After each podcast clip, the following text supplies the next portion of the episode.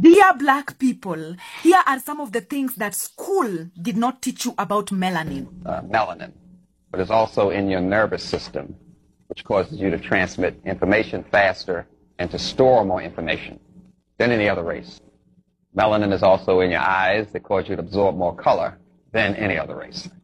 And of course, it's in your ears, and you absorb more sound. So you will see colors differently than anybody else, and you will hear differently. So therefore, your music will always be different. You always put together colors differently. Melanin is in your taste buds, which cause you to have the ability to taste the full flavor of the food, to absorb more, more taste. So you always combine your food differently, and you eat somebody else's food and say that's bland or whatever you want to say. You know what I'm saying? It's what we call the biochemical marker of life. The more melanin you have, the more civilized you are. The more melanin you have, the more psychic you are, I'm saying the more melanin you, you have, the more human you are.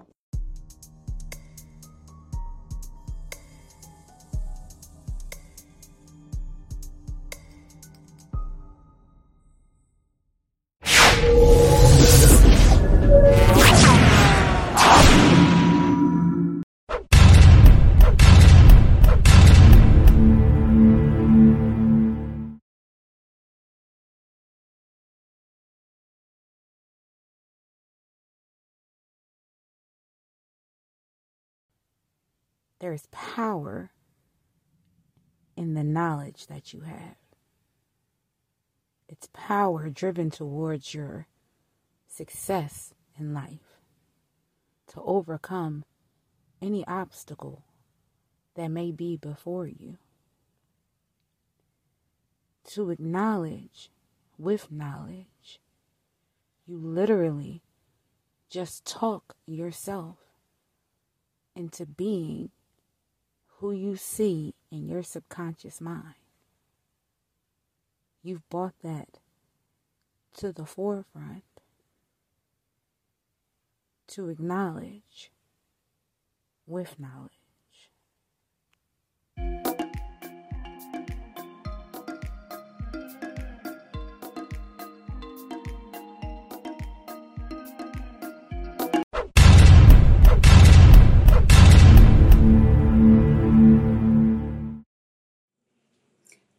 Going on, beautiful people? It's your girl Kira Savvy, Savvy Kira on Instagram and Facebook. And this is, you already know, literally just talk radio. To acknowledge with knowledge. Talk Happy TV. We are back for another episode. And in this episode, I'm super excited. Ladies, I hope you enjoyed your Mother's Day weekend this week. I definitely, well, this month, I definitely decided to take a little hiatus and put my feet up, drink a little wine, and just relax a little bit because you know what? Sometimes us women, especially moms, we need that. So, on today's show, I'm super excited to introduce my next guest, Miss Genesis Amaris Kemp. Now, I also had the privilege on of being on um, Genesis podcast, Gems podcast. And Genesis is a visionary life coach motivational speaker, and author. Honey got it going on, okay? As well as a fellow podcaster, she wrote her best selling book, Chocolate Drop in Corporate America.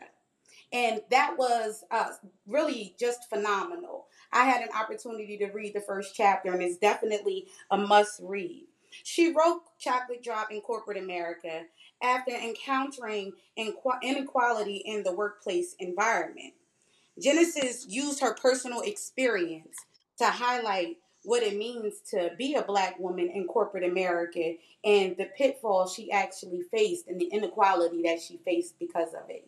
Genesis, thank you so much for being here and welcome to the show. Thank you so much for having me, Kira Savvy. And it feels good to be in the hot seat and just kind of pump my brakes and just relax. Girl, I know that's right. And thank you for yes. Indeed. So, how much time did you actually spend in corporate America before you wrote your book, Chocolate Drop in Corporate America? Ooh, okay. So I was in corporate for 15 years in oil and gas for a total of 12 years mm. out of that 15. And I think I wrote my book when I was coming up to the exit of me leaving oil and gas. So I think it took me probably about six year six years to write the book because that's whenever I said enough is enough. And it was time to really be vocal and unapologetically me. Right. And was there anything specifically that happened that really drew you to really speak and write about your experience as a black woman in corporate America? Oh, yes. I don't even know where to start because there were so many different incidences that happened. Like, let's talk about there was a pay disparity.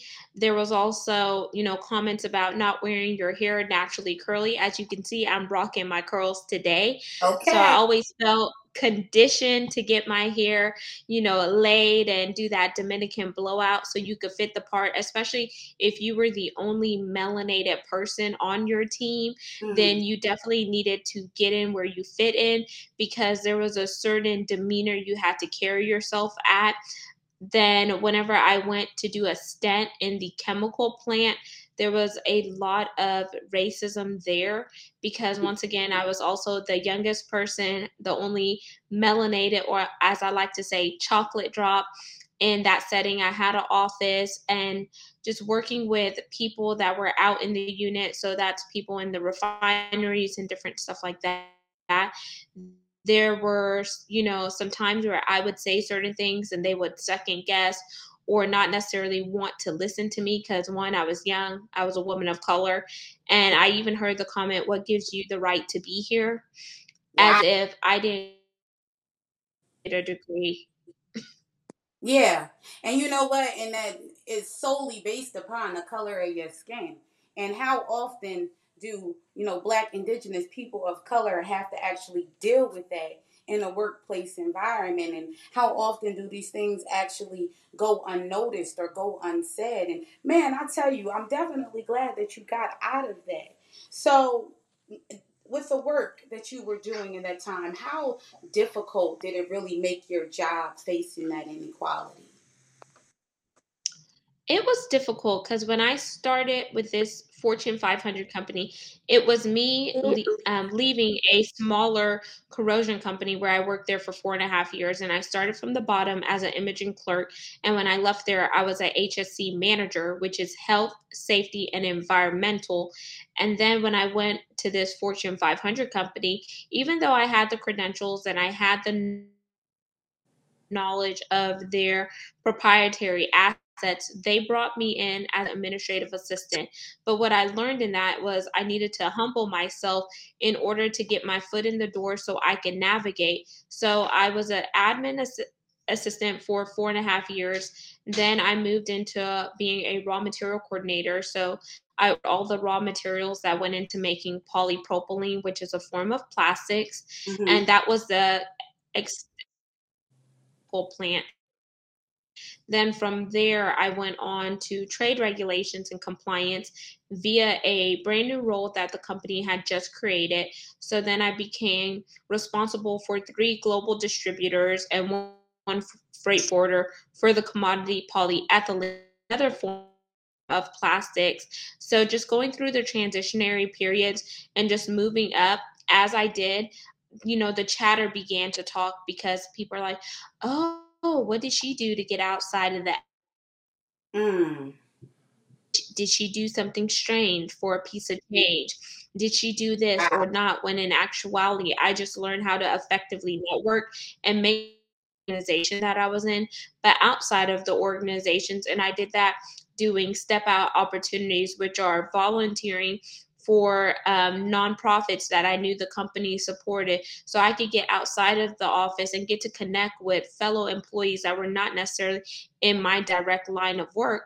And that's actually what led me to getting that raw material coordinator position because the lady that was retiring, she put my name in the hat because she knew my work ethics um, personally, not just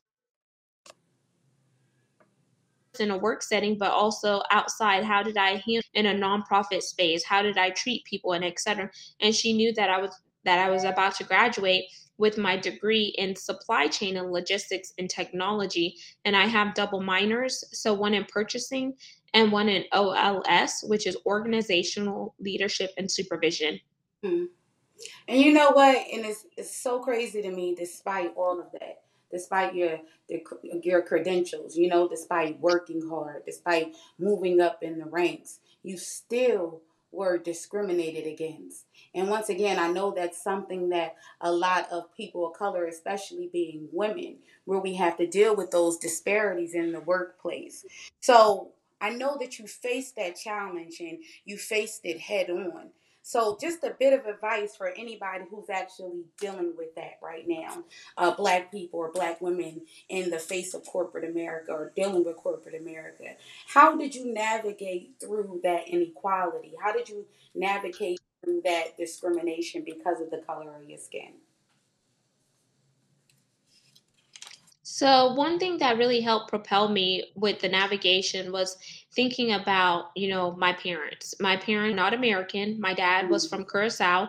He passed in November of 2020, which is off the tip of Venezuela. So mm-hmm. South American descent. And my mom is West Indian. She's from St. Vincent and the Grenadines. So when I see my parents and some of my other family members come here to have to work twice as hard due to the color of their skin and still being seen differently, because even though we are melanated, they still don't see you as a typical Black American American, they see you as a foreigner. And me being born as a first generation um, woman, it was it was difficult. Another way that helped me navigate it was thinking about you know my nieces and nephews because if I knew that I could stand up and pave a way, then I'm going to do that because it's not just about Genesis, but it's about those who are coming beside, behind, and future generations to come.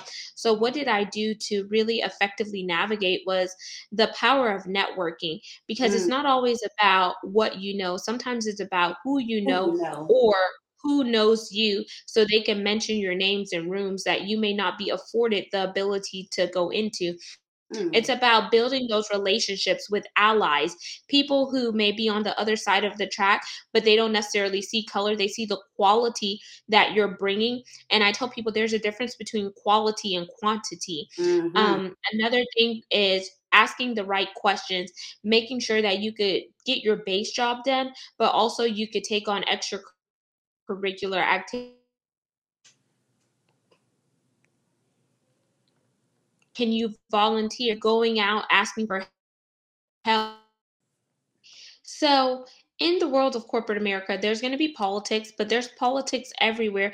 But the most important thing to remember is not to lose your morals, your values, or your characteristics at the appeasement of others because mm. you don't want to sell yourself short or to make a big buck because people are going to always remember what you did. But you want to show Obama when they, go, you go high. And you want to set the precedence to let know that I am more than that. And I don't need to diminish myself in order to hide it. In acknowledging your experience, how did you turn that into becoming a visionary life coach and a motivational speaker? Ooh, okay, so I was doing work on the forefront as well as behind the scenes with diversity, equity, inclusion, and belonging. And I'm in higher education, and I need a coach like you to help me navigate how I can represent students so there can be in the higher education space and in that moment is what jumped jump started me because I was already giving advice and etc. for free and then I said, okay, after getting laid off, like there's no other income. So I need to do something so I could sustain my household and contribute along with my husband. So that incident, and just to know the value that I was bringing to the forefront and helping this woman definitely jump started me in the visionary life coaching space. And then to answer the second part, what led me to being a motivational speaker. I definitely think the book Catapult talk about why I was so passionate about the work that I was doing and why I wanted other people to not remain voiceless. And acknowledging your experience, how did you turn that into becoming a visionary life coach and motivational speaker? So, whenever I was first approached by a non melanated person, she following me for a while. She really resonated with the work that I was doing, and she wanted to bring that to the university that she was at, especially since she was working with students of color. And she asked if I would be open to coaching. And at the time, I was not coaching. So, it was that one conversation and the coaching experience that had went well that opened the doors for me to be a visionary life coach because what I did was I actively listened to what the problem was.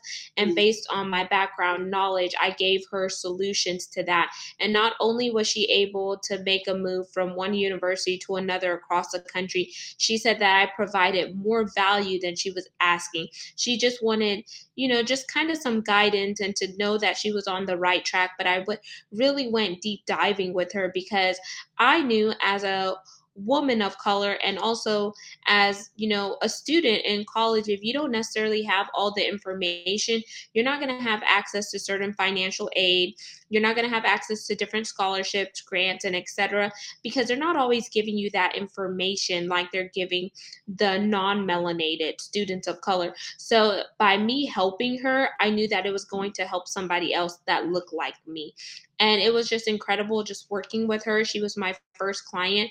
And from there, she passed on my information to other people who were interested in that. So that's how I started in the visionary life life coaching. And it's all about having the right mindset, understanding what your paradigms are, and really understanding the RCA, which is the root cause analysis to why you think the way you think, why you feel the way you feel, and how can you move past that so you could really live out life optimally and then the second part of your question was what what made me get into the motivational speaking aspect or mm-hmm. arena mm-hmm.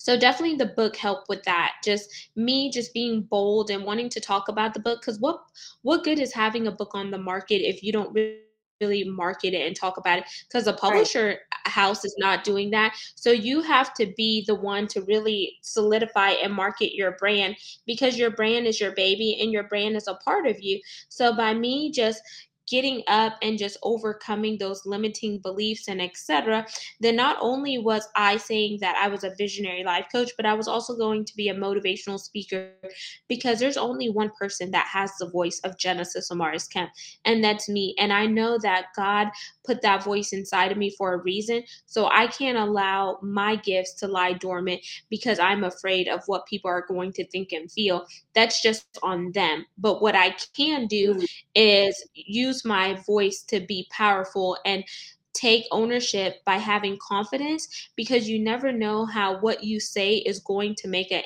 an imprint in someone else's life. And out of that imprint how is it going to drive an impact? Because it's bigger than just genesis. It's bigger than just cure. It's about what right. can we do collectively to help everybody else. Right. And you know what? And that was one of the things that we had mentioned in our conversation on the Gems podcast. It's about being a collective. It's about working together. It's about realizing that our journey and our paths forward is not just about us, but it's about what our calling is and what we're being used to do. So, right on, sis. And I'm so glad that you're a part of that. So, speaking of the Gems podcast, why don't you tell us about that and how did you even come up with Gems? You know, how did you even get that started? So, GEMS came out after my father passed to medical negligence in November of 2020.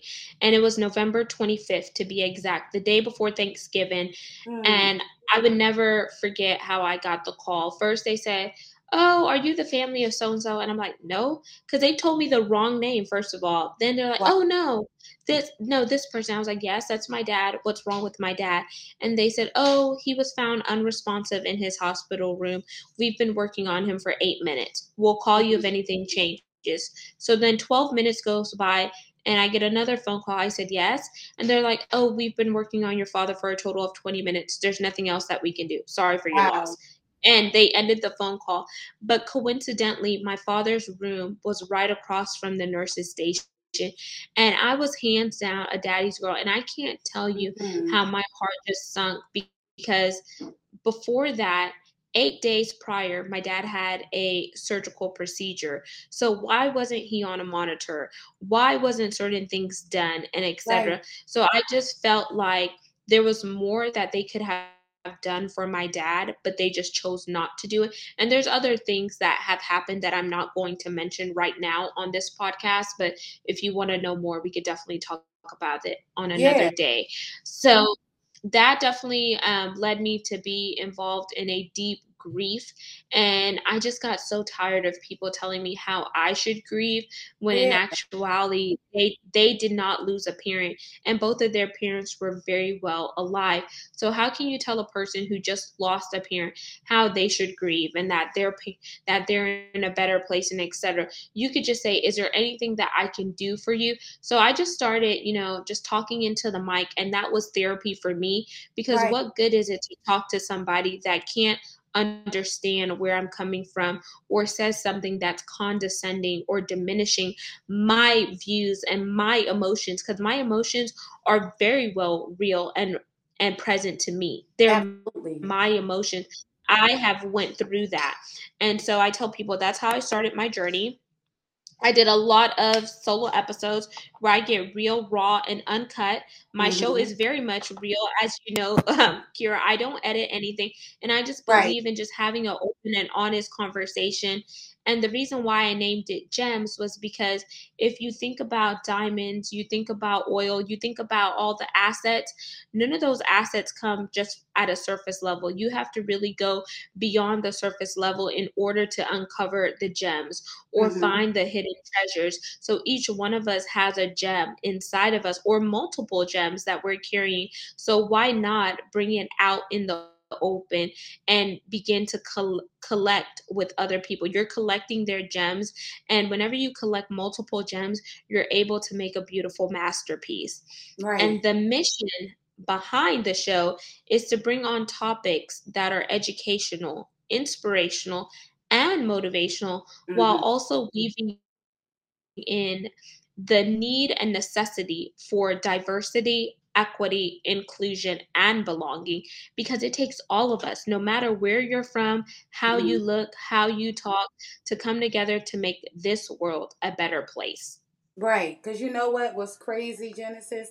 You have an amazing story. And I know that, you know, someone who has also lost her father, he's very proud of you. And he's very proud of the work that you're doing and what you're becoming and, and what you're influencing and how you're influencing people. I think it's phenomenal because you and I, as different as we are, have a very similar start. I also started my show as a solo cast, just speaking my mind, speaking my heart, wanting to connect people to who they really need to be. And this is what the world needs. They need more people like us. So I definitely appreciate the work that you're doing and I appreciate this connection.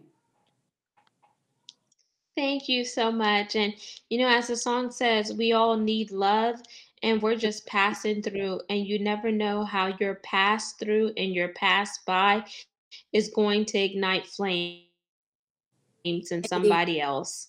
Indeed, indeed, indeed. Genesis, why don't you tell the folks where they can find your book, where they can find the podcast, where they can follow you and follow the work that you're doing? So, my book, Chocolate Drop in Corporate America From the Pit to the Palace, is available on Amazon. The first edition is just Kindle only, the second edition is paperback. You can find it at some of the major brick and mortar stores such as Barnes and Noble, Walmart, Target, etc.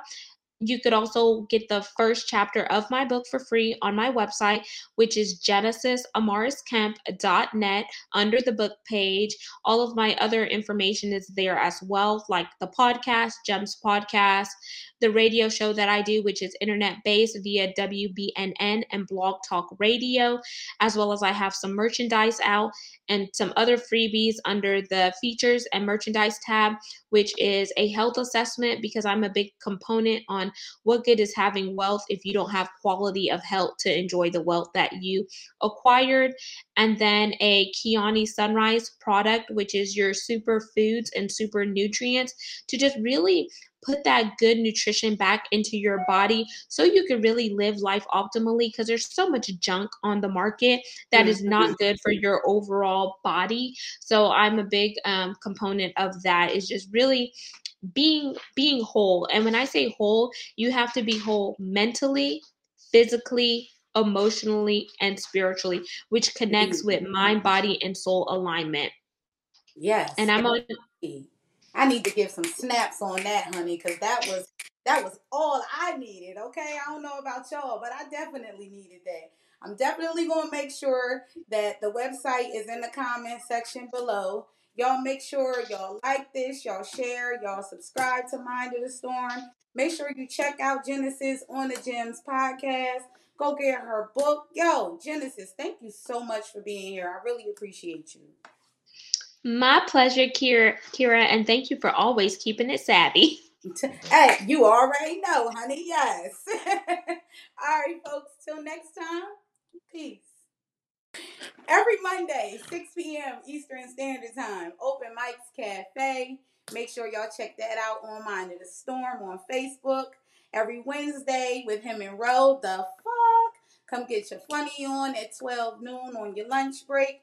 Our Voice Matters every first and third Thursday on Mind of the Storm. Um, June 16th, of course, another edition of Slick Talk, 517 Avenue of the States. It's an open mic. Make sure y'all come down. Food, drinks, and maybe get on the mic and do a little something. June 21st, I will be performing with Del Shakes Poetry Slam, and we are doing a rendition of William Shakespeare's The Tempest. So, with Del Shakes, you can check that out on delshakes.org. It's a nonprofit organization, so you can pay as you like for tickets. But make sure y'all come check your girl out in, in Delaware because it's going to be a hell of an experience and a hell of a time in my little rendition of Shakespeare. We'll just see how that turns out. Mm. um, catch me here next week, June 4th. We'll be speaking with recording artist Stevie Franks and his new and latest album, um, Ride Around which I think is super dope. So we're gonna be talking to him next week. Uh July 16th. This summer, it's a lit summer. Slick Talk in the park after dark. For the grown and sexy baby, I will be performing. We got a live band hosted by your man Quiet Storm. Man, it's gonna be dope. Make sure y'all look for the tickets on the Storm Facebook page. It's everywhere on my page. Till next time.